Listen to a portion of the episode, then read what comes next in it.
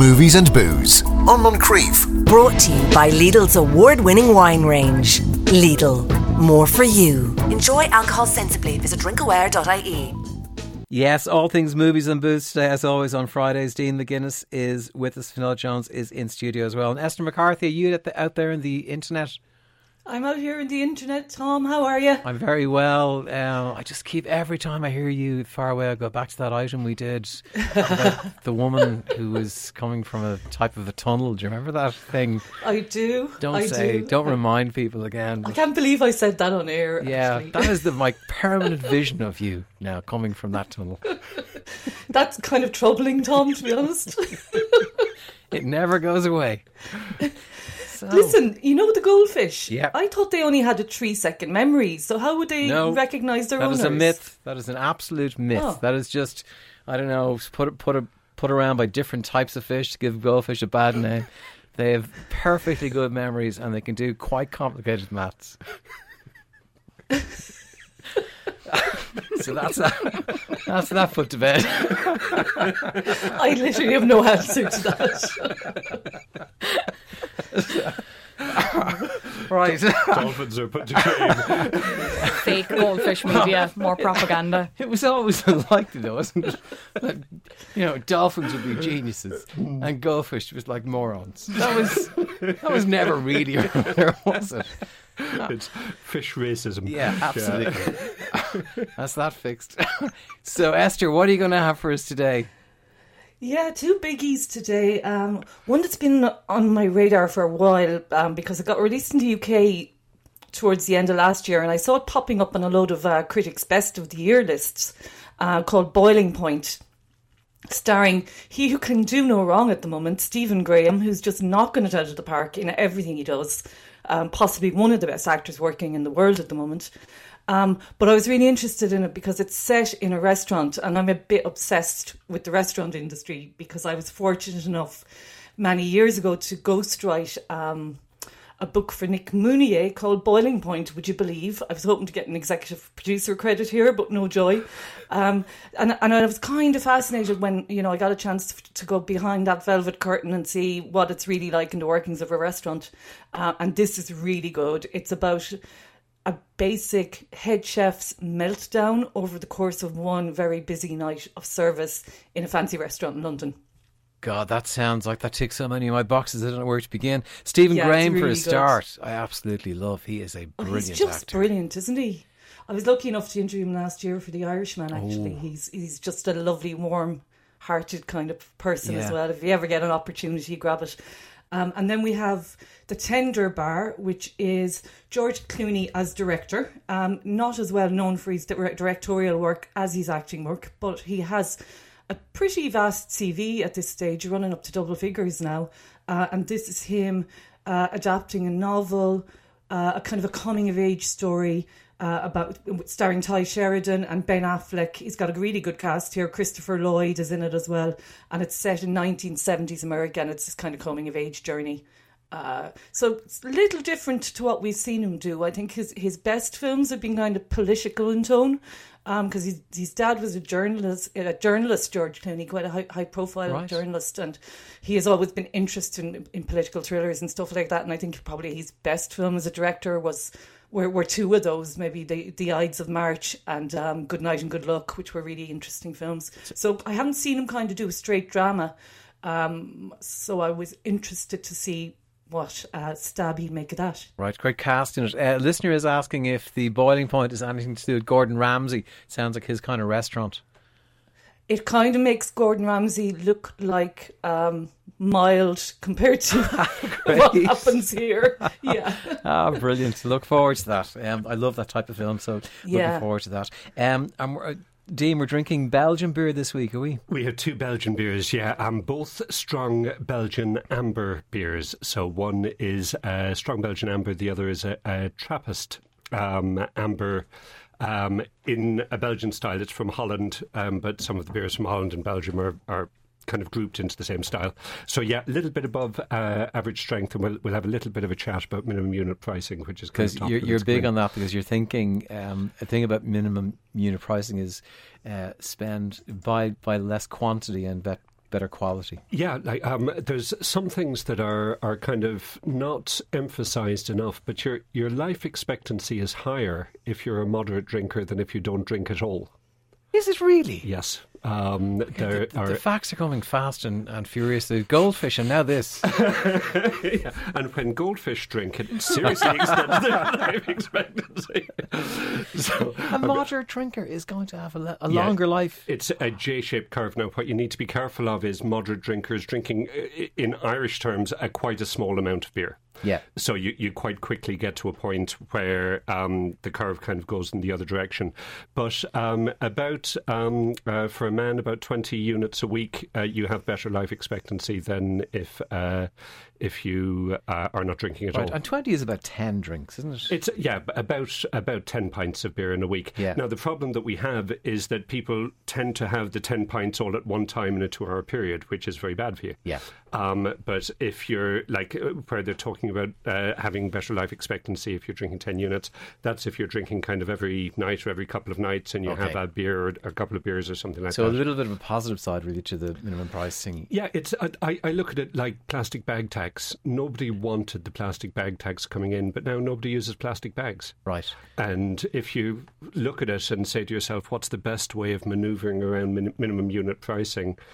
What you'll tend to do is you'll tend to scull back less huge quantities of beer and drink a little bit less and probably drink slightly better quality. Okay, great. Look forward to trying them uh, in a few minutes' time. And in the wonderful world of showbiz, uh, I don't know what's going on with the Golden Globes. Are the Golden Globes going ahead, or is So they are going ahead, but kind of not as we would usually expect them to. So obviously, if you've been following this story for a while, uh, the Golden Globes themselves and the Hollywood Foreign Press Association, who decide who wins the awards and who's nominated, um, they've been kind of dogged by controversy the last year in particular. But it's kind of there's been rumblings of it for a while in terms of like uh, nominations and category designations, membership. Like there's there's fewer than hundred members who decide who wins these awards, and you know lack of representation, all that jazz. I could go on. There's uh, the Los Angeles Times did a big expose on people accepting swag for nominations and stuff. It was really really bad. Um, so they kind of made a call that there wasn't going to be a normal ceremony this year. Um, and now, obviously, with the ongoing COVID situation, it's they're stripping it right back. There's no celebrities, no press, no audience, um, no red carpet. Um, so we don't even know how we're going to be able to watch this because. Uh, uh, NBC owns the streaming rights to it, um, but they also have said they're not streaming it because of uh, past year's controversies. So very unusual. Like I have no idea if we're ever even how we're going to know who wins or how they'll see the light of day. But yeah, um, right? but it's it not the only ceremony. That's very. Yeah, Yeah. I, I just think those kind of ceremonies without celebrities, press, or an audience, you've already lost an awful lot of their charm, haven't you? That's yeah, of, for sure, for sure. I th- now I think they were due. They it was right for them to take a year off anyway. But a part of me wonders, kind of, what's the point, as you'd say yourself, Yeah. if no one's there or whatever. Yeah. But in fairness, for any of the nominees, I know the awards themselves have lost a lot of credibility because Yeah. of the past controversies and. The win, I don't think, means as much in comparison to maybe say an Emmy or a SAG or something like that. So, but as I said, with the COVID situation, a lot of other award ceremonies are being postponed. The Grammys just postponed; they were due to be held at the end of the month. Not sure about the others because obviously we're Yeah. heading into the thick of it. Um, but there's no updates in terms of the Oscars or anything like that. So, God, it's, it's hard to believe this is still going on. It's the Grammys as well. Yeah, Oh, yeah. that's. I think we need a drink. um, which brings you in beautifully, Dean. What are we going to start with? So we're tasting Gouden Carolus Ambrio. So this is from a fifth generation Belgian brewer uh, that's based in a town called Mechelen, which is just 20 minutes north of uh, Brussels. Absolutely beautiful town and an amazing cathedral. If, if um, uh, Belgium is one of those places that sometimes people don't think of travelling there, and anybody that I've met that has taken the trouble to travel to Belgium has come back and said, "God, people really should think about travelling there a bit more." Beautiful cathedral in the town with like superb Renaissance art in just a church. You know, just wander in and all of this art on the on the walls and so on. Um, this beer is a strong Belgian amber. So the reason why it's called an amber is because the color is a kind of a dark burnished gold, and uh, the Belgian part of it is a reference to the type of yeast that's used in it. Um, Belgian ale yeasts tend to develop a certain amount of fruity flavor, but also a certain amount of spice. So you get a lot of bakery flavors in this kind of treacle bread, um, a little bit of honey, um, and then the spice comes through with cinnamon, nutmeg, and then a little bit of fruitiness. On this, I was getting blackcurrant juice, uh, apple juice in the background, um, some stone fruit, uh, which is kind of peach apricot. Um, but it's an 8% beer, so it's a bit uh, uh, above average strength now. On uh, in, in relative terms, this is a beer that would retail about three ninety nine mark for a bottle of it, and minimum unit pricing for this would be one eighty. Um, sorry, two oh eight is, Right. is the minimum unit pricing. So it's not affected. Really, So it's not affected. It just stays Yeah. at the price that it's at. Um, the minimum unit pricing is very much affecting beers that are at the lower end of the scale and pushing them up to a certain level. But yeah, beautiful flavors and a lovely kind of bakery flavors, caramel, treacle. Do you need to try and change your drinking? Um, how you drink, really? Like you, you sip this, don't you? Really, you Yeah. take your time over it. You think And I of was it more like wine. well. You, you pour it slowly too, don't you? You, d- you don't fill your glass to the because it's going to go to room temperature if you do that. Yeah, there's a- so there's a- keep the bottle in the fridge like a bottle of wine, really, and then There- there- add to it as you go along. There's a few things. Now, funny enough, in Belgium, they're quite passionate about drinking the beer just a little bit warmer than we're used to in Ireland, which presents a little bit of a challenge with this beer because it is quite well carbonated. So when you pour it, it pours quite high. And if it's quite warm, it'll pour really high because the carbonation comes out more. So you end up with a, a huge head in it unless you pour it very, very carefully. Um, but yeah, there's a few things. One of the things in, in Ireland about drinking beer from pints, if you were to drink beer from half pints, your beer would warm up less Yeah.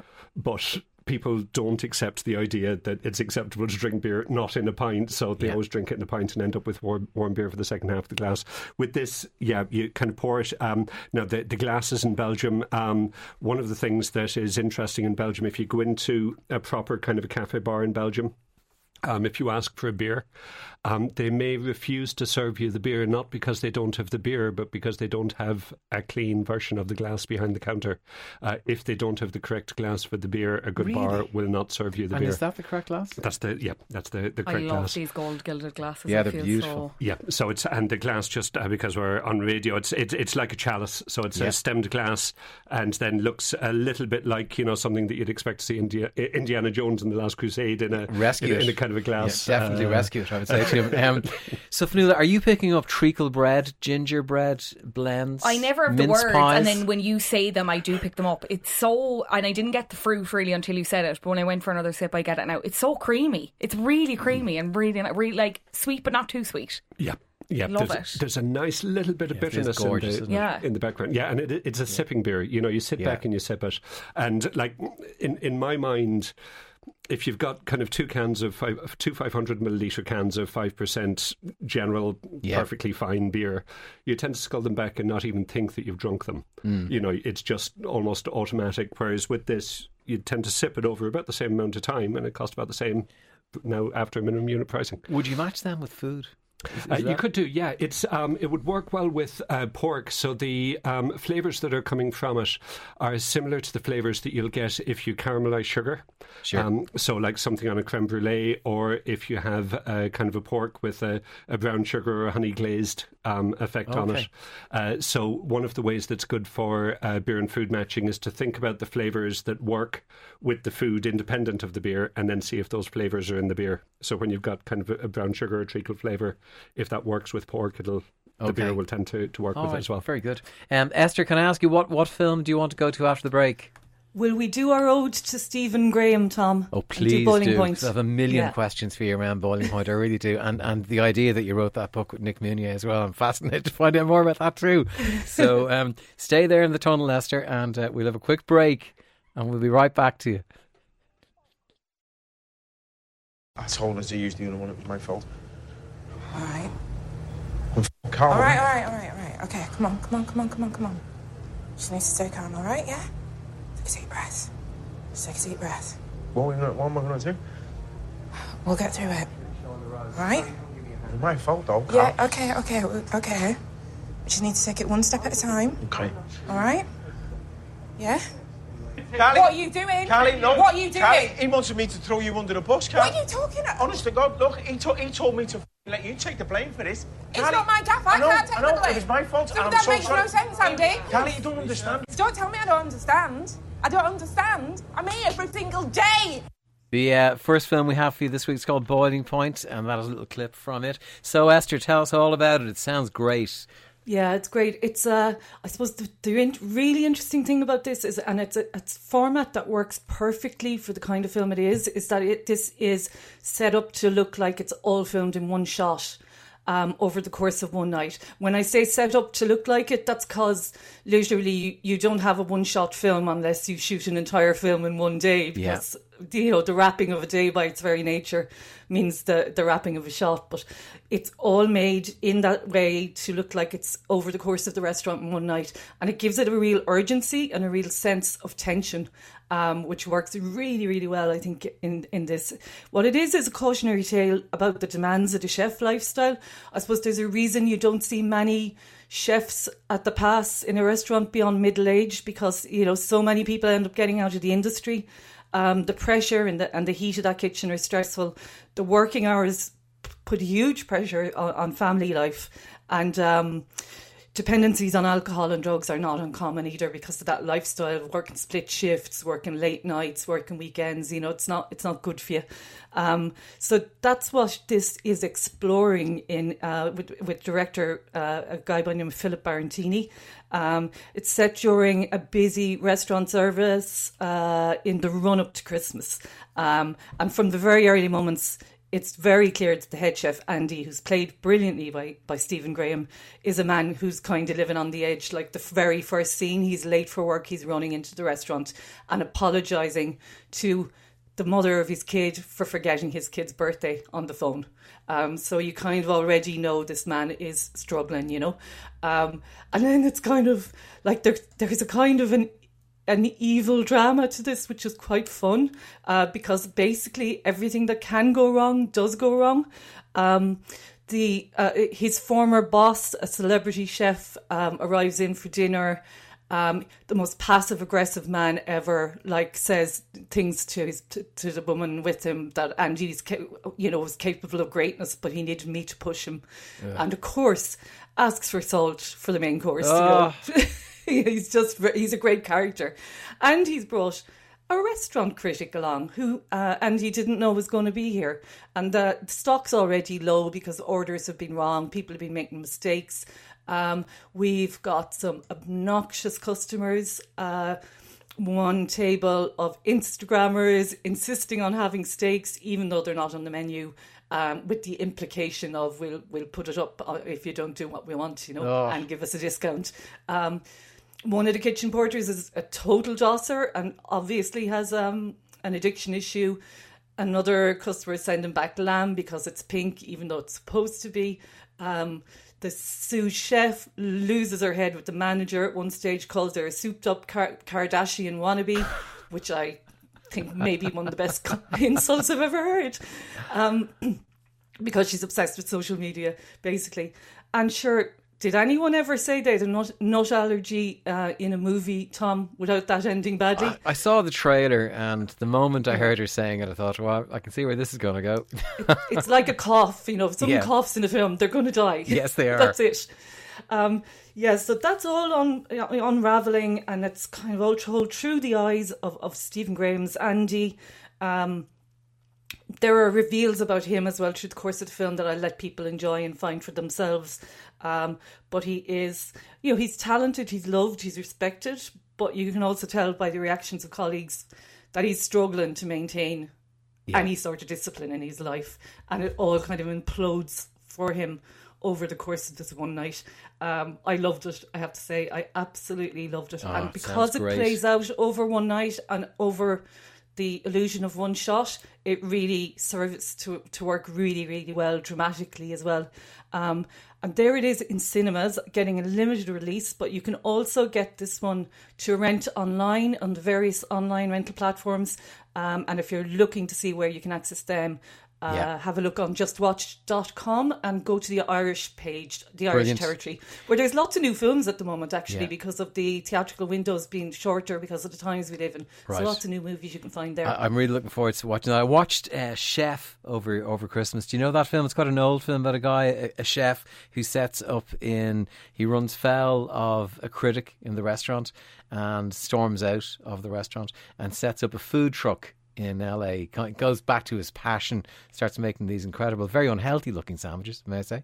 Um, but but and it was great. We loved it. I loved the set in the kitchen because all those tropes you said about customers and send, you know demanding steaks when they're not on the menu and stuff.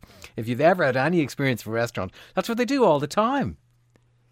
You just kind of look like you you you kind of watch this film and go, how do they keep it all running smoothly, or give the illusion of it of running smoothly? I think a restaurant's probably like a swan, you know, all serene Yes. above water, but paddle, pedaling furiously underneath. And and I really, if you're interested in that world, I think you'd absolutely love this film because all the references are really spot on and accurate. And Great. and just Stephen Graham, he's just so good. Oh, like, I'd- and I'd he watch him in plays. Liverpool here, which I'm I'm very happy about. Uh, and he never does the same thing twice, Tom, does he? He just is mixing it up so well at the moment. No, he's, he's one of those people you immediately like, your eyes are just drawn to him on the screen, no matter what he's in. He's, he's like the magnetism about him. I see some breaking news, by the way, coming in. Uh, the actor Sir Sidney Poitier has died at the age of ninety four.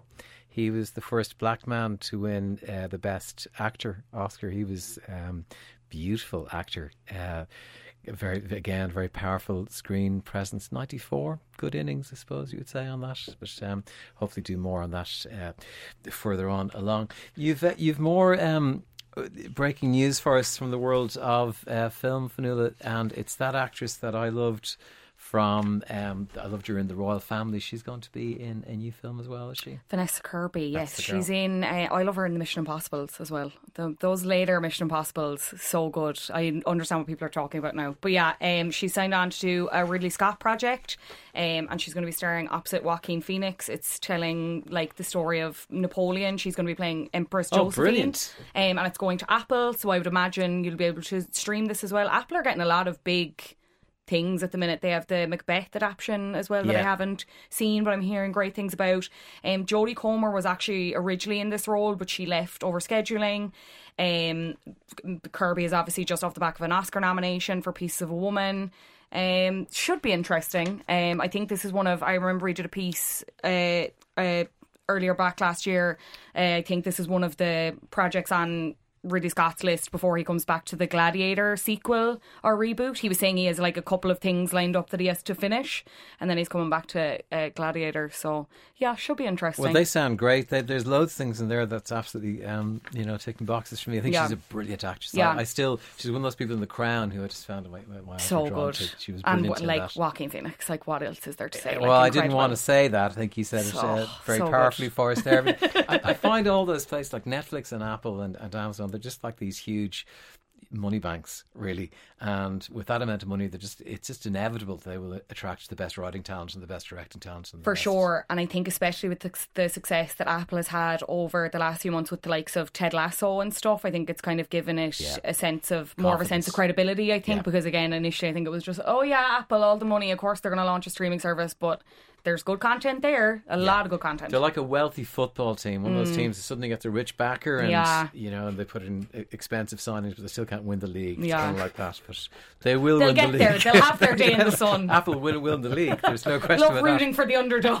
that. Um, are we going towards our second beer now, Dean? A second beer, yeah, sure. So, on to our second beer. Uh, again, another strong uh, amber ale. Uh, it is brewed in Holland in a place called Koningshoeven, which is just in uh, the south of Holland, right, uh, right beside the border. And What's interesting about it is it's a Trappist beer, which means that it is brewed on the site of a Trappist monastery under the supervision of Trappist monks, with all of the uh, profits going to the living expenses of the monks and the charitable work that they do. Uh, so it's uh, very much a, a philosophy of brewing um, that uh, dates back uh, hundreds of years, uh, back to kind of even the Middle Ages, where Well, that if- was everywhere, wasn't it? That we we've had those traditions of, of monks brewing beer in, in yeah, we've well. we, we've uh, they've if you visit Clonmacnoise, you'll see brewing implements that they've uncovered um, from the digs in Well, Do we know what was that? Is that is that like a, a way of the state or whoever the king, whoever is ruling at the time, giving the religious orders this kind of self-perpetuating income source? You, you would have had, depending on the part of the world that you were looking at, um, one of the things about uh, brewing was that it, it was an income source. It was something that could be taxed.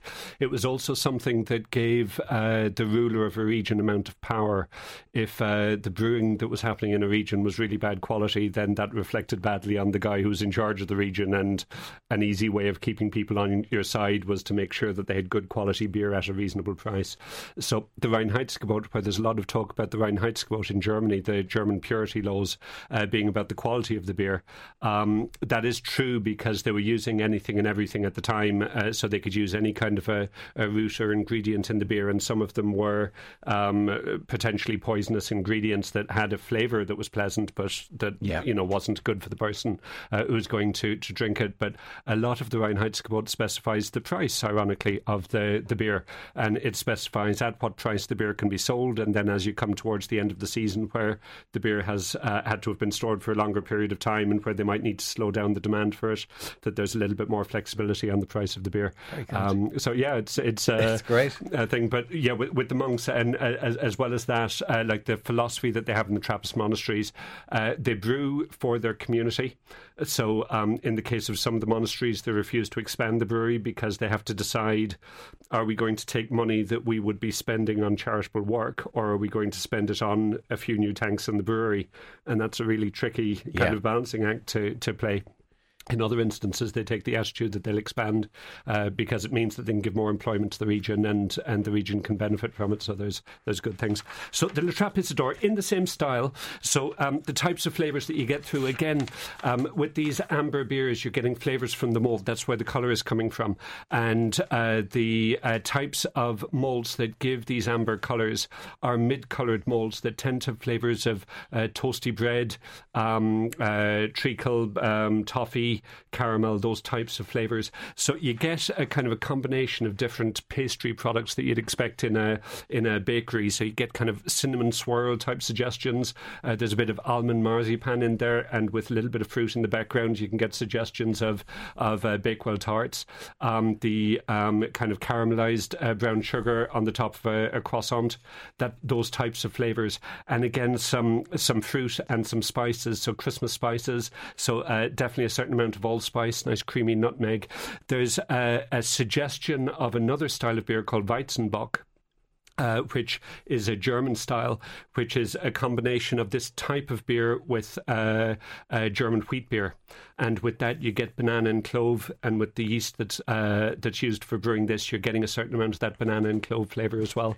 All comes together into really really nice beer. I've got a soft spot for malty beers. Yeah. Um, in Ireland, uh, there's a, a thing in Ireland and Scotland where the tradition tends to be more malty beers, partly because the closest decent source of hops was the south of England, and historically both the Scots and the Irish would have objected to the idea of supporting uh, the English, so the, the beers tend tended to be more malty in the styles, and this is very much a malty style. Right. Are you picking up on all those flavours? Yeah, I'm glad you said toffee because I actually was Did getting you? toffee apple, and I thought I was deranged. Yeah, but I'm very yeah, impressed. So, that's twice I, now you've picked I'm up flavours. I learn so much every time I come in here. I'm Dean is just. But you seem to have the palate for it, vanilla, which which I'm I think, picking yeah, up on. that helps. I do think that helps. Yeah, for sure. For I, sure. I was thinking it would help if you were a chef tasting oh, beers. Absolutely, and and the best chefs are, are like um, when Jamie Oliver did a project, uh, he brought in 15 people from relatively disadvantaged backgrounds, and his goal was to train these people in to take over a restaurant yeah. and to, to show that they could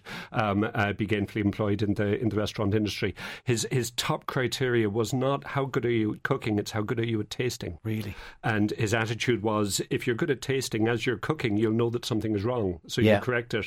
Whereas if you're not good at tasting, but you know technically how to cook, if you make a little mistake, you won't notice it. Okay, yeah. Because this is up a level, though, isn't it? Though I mean, who's going to come in off the street and pick out bakery uh, product flavors like Bakewell tarts, banana, clove, sugar, uh, juicy flavors, red apple, stone fruit? It's yeah. Well, what what uh, happens with us is that, um, and it, it, people work at different levels. So sometimes what you'll find is that when you taste something like that, it'll trigger a memory. Uh, for me, cloves trigger uh, my grandmother's kitchen. I can remember Yeah. exactly what the table is like. I can remember what it was like in the kitchen, and the reason why is because she put buckets of cloves into her apple pie. And as a child, I didn't like cloves, and every time I went there, they said, "Do you want some apple pie?" And I said yes. And then I remembered that I didn't like cloves, and I was faced with a, a slice of, of apple pie with clove in it that I had to What, work what my way triggers through. your childhood memories could be a good source of uh, conversation. sounds, do you mind? So Yeah, I yeah, sounds absolutely. like, oh, bump, time travel, I can remember. Last time I heard that sound, my mother's kitchen 30 years ago, honestly. And just something to say as well, the book that uh, Esther has mentioned, Boiling Point, absolutely superb. Had Oh, the, the joy of reading it a,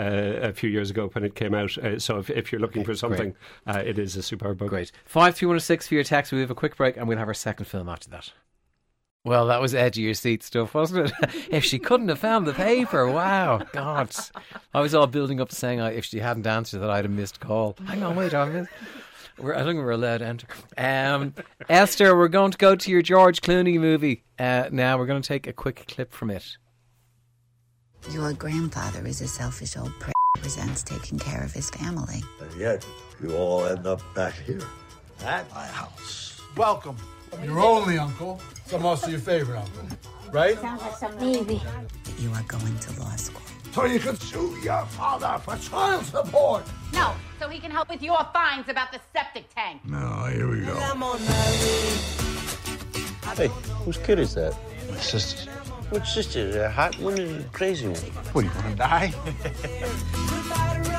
okay, two rules. I'm never going to let you win. And I'm going to always tell you the truth. Your father is deadbeat. I'll take care of you. Teach you the male sciences. I saw you in the yard playing sports. You're not very good. Now find some other activities. I like to read. You read enough of those.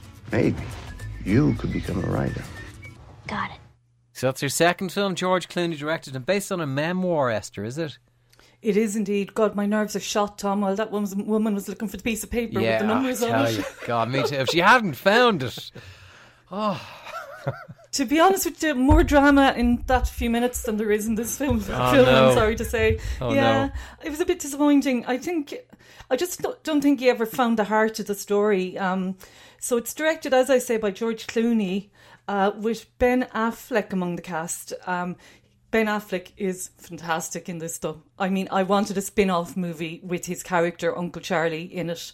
Um, he's a kind of a, he, he becomes this father figure to this uh, nephew of his who's played by Tye Sheridan, uh, and it's set in the 70s, and he's just a character. He runs a bar, um, so he's got all the shtick and the, the gift of the gab, and he is an avid reader as well. So he encourages a love and fosters a love of literature in, in the younger man. Um, but I was trying to think who he, he reminded me of, and then the penny dropped. I was going, "Oh my god, he's the Fonz. He is actually the Fonz." Um, and I've never seen Affleck play a character like that before, Yeah. and he's having a blast with it. and He's really good fun, and he looks like he stepped out of the seventies.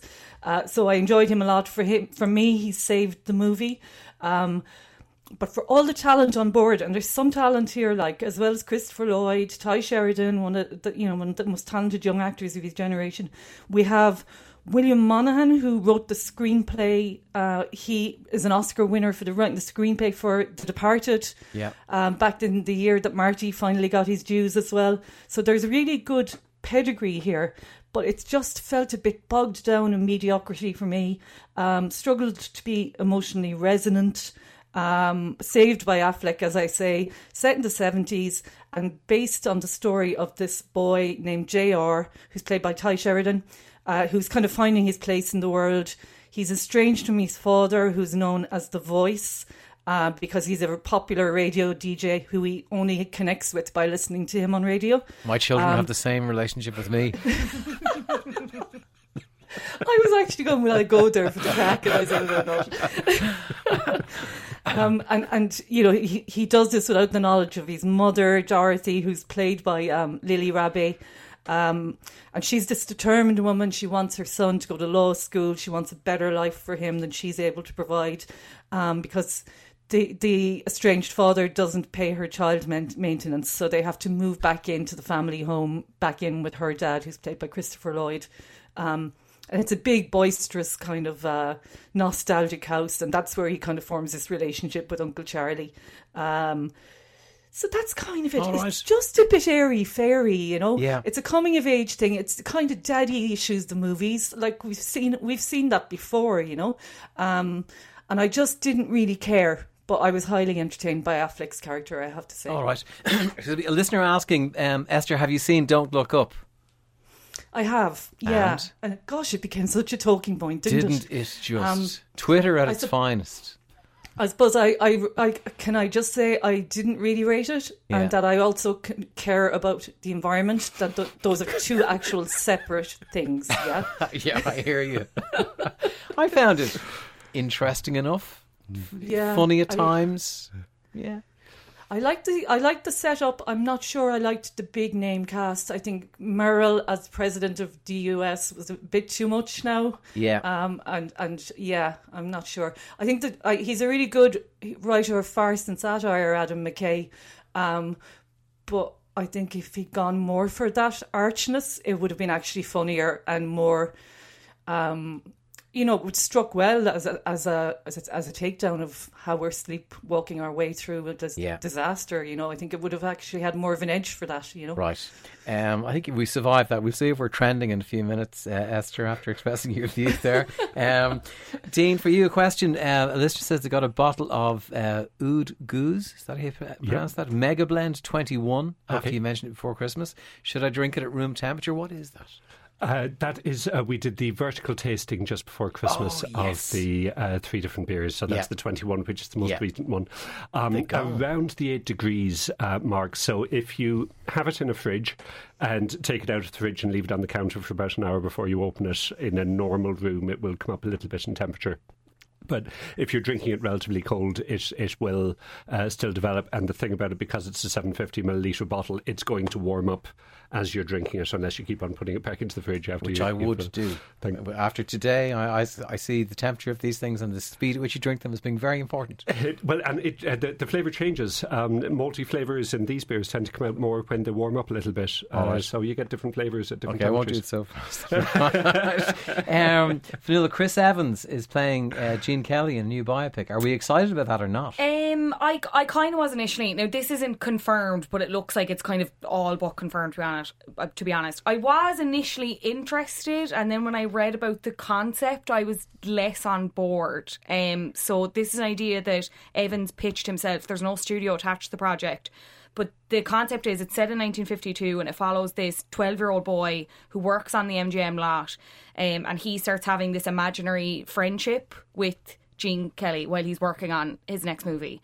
Um, I think Chris is supposed to be producing the project alongside Mark Kassen and Rian Johnson, who people will know from Knives Out. Uh, he's also on board to produce, and there's a couple of other names involved, which should lead me to le- believe that it will probably be decent. But I Yeah. just I can't. I So can't I'd love buy to see that a film idea. about Gene Kelly. I, I, Uh, yeah, know. and I think he, I think he looks like him, which helps. Yeah. Um, and I think he would, I think he would do a good job. I don't think Evans gets enough uh, credit. It's interesting to see. Is he a this, uh, dancer? This is the thing. It's interesting to see this trajectory from because we talked about Tom Holland is supposed to be playing Fred Astaire in Yeah. uh, biopic as well, and he has this dance experience. But this trajectory from like Marvel superhero slinging star uh, Uh, to dancer musical person. I don't know. Maybe this is just these are all the decisions they're making now. But I haven't seen that of him. I'm sure that maybe listeners know of a movie Yeah. where he's shown his singing and dancing prowess. But A lot of those people are, they don't they? They kind of they That's when the they when thing, they get to that stage, they've done everything. They've been to all the dance bloody schools. famous, talented, rich people. I hate Yeah, them so much. triple threats. Yeah, have- that's the thing. Maybe it's just a case of he hasn't had a chance to show it yet, and this is his opportunity to. So yeah, Tom Holland is apparently going to play Fred Astaire. It'd be lovely if Chris Evans and Tom Holland did a crossover with Gene Kelly and Fred Astaire. Fabulous to watch. Says Geraldine. Thanks very much for that. And um, the kind of uh, just like that is isn't that what just like that has been called? And just like that, yeah, it's Yeah. the Sex and the City spin off. Um, so uh, Chris Noth, who obviously featured uh, in the beginning of the series, he reprised his role as Mr. Big. Um, spoilers, but at this point, if you haven't watched, I, I you- don't know well, if you don't you. know, even without spoilers, if you don't know Yeah. what happened on the exercise bike at Yeah. this point, where have you been? Um, he was his character was killed off very early in the series, um, but obviously since then we obviously know the Peloton ad and the kind of fallout from that. He's facing several allegations of sexual assault. Um, he was due to feature in the finale. I think he'd shot scenes with Sarah Jessica Parker in Paris. Um, he was supposed to appear in like a cameo uh, capacity, but apparently those scenes have now been scrapped. HBO haven't officially commented, but all reports uh, seem to point in the direction that he will not feature now at all in the end of the series. So, Right. Um, God, there's a lot of controversy in the world, isn't there? If you were For sure, and for a series that's been like incredibly up and down in terms of response, and I think there's there's been a couple of other reshoots already uh, with the death of Willie Garson, obviously who played Stanford in the series. I mean, this it's just been so much talk around it. Like, it's, Right. I'd say the producers can't wait to see the back of it now. And just before we finish, possible Desperate Housewives reboot. Yes, this is actually You're one that I'm excited? excited for. Hooray. Yeah. Now, again, nothing confirmed, but uh, they, for, they have an official Twitter account still that's still active, and they tweeted New Year's Day basically saying desperately waiting for 2022 with the photo of the cast, um, and this year marks the 10 year anniversary of the show's finale. Um, so not 100 percent sure. Right. I'd say we could get like a reunion maybe of some sort, um, but a lot of the cast also kind of hate each other, so it will be surprising. Makes to see if it we all the more exciting. Exactly. Yeah, Bring you'd love on. to see them all in a room scrapping. So Who wants to see fingers people who love each other? Forget it. Fionnuala, thanks very much for that. Dean, thank you. Esther in the tunnel, thank you very much as always. Um, that's it for today. My thanks to Team Maurice O'Sullivan, Aidan McKelvey, Simon Tierney, and Michael Gilligan was on set. Hard Shoulder is next. Have a great weekend. Movies and booze on Moncrieff. Brought to you by Lidl's award winning wine range. Lidl, more for you. Enjoy alcohol sensibly. Visit drinkaware.ie.